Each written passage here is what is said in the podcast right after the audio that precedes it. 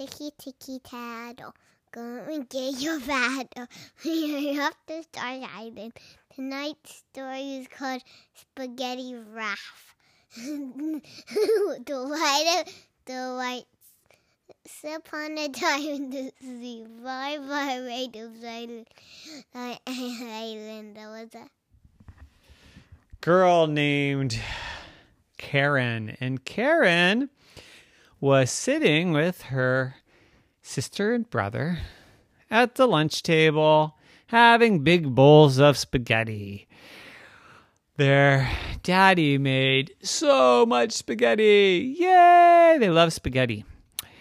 And they were all excited because right after lunch, they were going to go over to their fort in the backyard. And they had a really big backyard. The fort was on the other side of the big backyard in the big tree. But all of a sudden, they heard a crash of thunder and saw a bolt of lightning and rain coming down. Rain, rain, rain. And it kept coming down and coming down and coming down. And soon the whole backyard was a giant lake. How are we going to get over to our fort now? said the kids. And Daddy said, Well, it's raining outside. You're not going to the fort. But Daddy, I want to go to the fort. I want to go to the fort. I want to go to the fort. Nope, not till it stops raining. But the rain kept coming and coming, and the lake in the backyard got bigger and bigger. But then the rain stopped, and clouds parted, and the sun came out, and it was sunny. And they said, Woohoo! We can go to the fort. But wait, there's a lake in the backyard. And the fort's on the other side of the lake. How are we going to get there? Let's swim. Swim? We don't know how to swim. We're too young. Oh, what if we what if we turn into ducks and fly over there? Silly, said Karen to her sister. We can't turn into ducks. Then her brother said, What if we what if we skateboard across? You can't skateboard across a lake, said Karen. Come up with a better idea.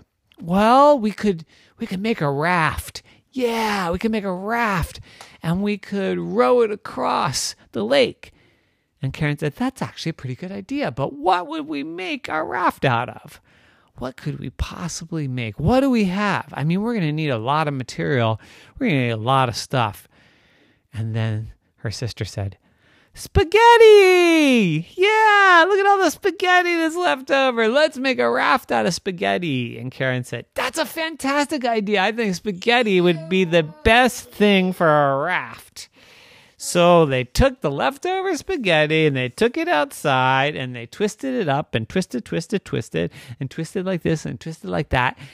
And they had so much, it was big enough to carry all of them. And they said, Woohoo, let's go. Let's let's get on the raft. And they got on the raft and then they pushed it into the lake and then they dropped to the bottom of the lake. Oh, it's so cold in here. Oh, I'm going to drown. But it wasn't too deep. So they just stood up and their spaghetti raft was at the bottom of the lake.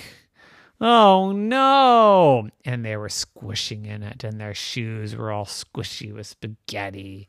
And they said, Oh, this is disgusting. Not only are we in a lake, but we're in a squishy lake. How are we ever going to get to our fort?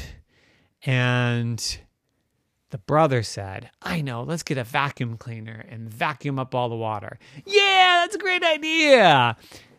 But mommy overheard them and said, That's a terrible idea. Electricity and water do not go together. She said, Why don't you just wait? I'm sure that lake, as you call it, will be dry pretty soon. And the kid said, But no, we want to go now. We want to go now. Well, unless you have something better than a spaghetti raft, I don't see how you're going to get over there. And the kids thought, wow, that's true. That's true. Let's see. Well, we could call Superman and have him fly us over there. Or we could call Batman and maybe he could swing us over.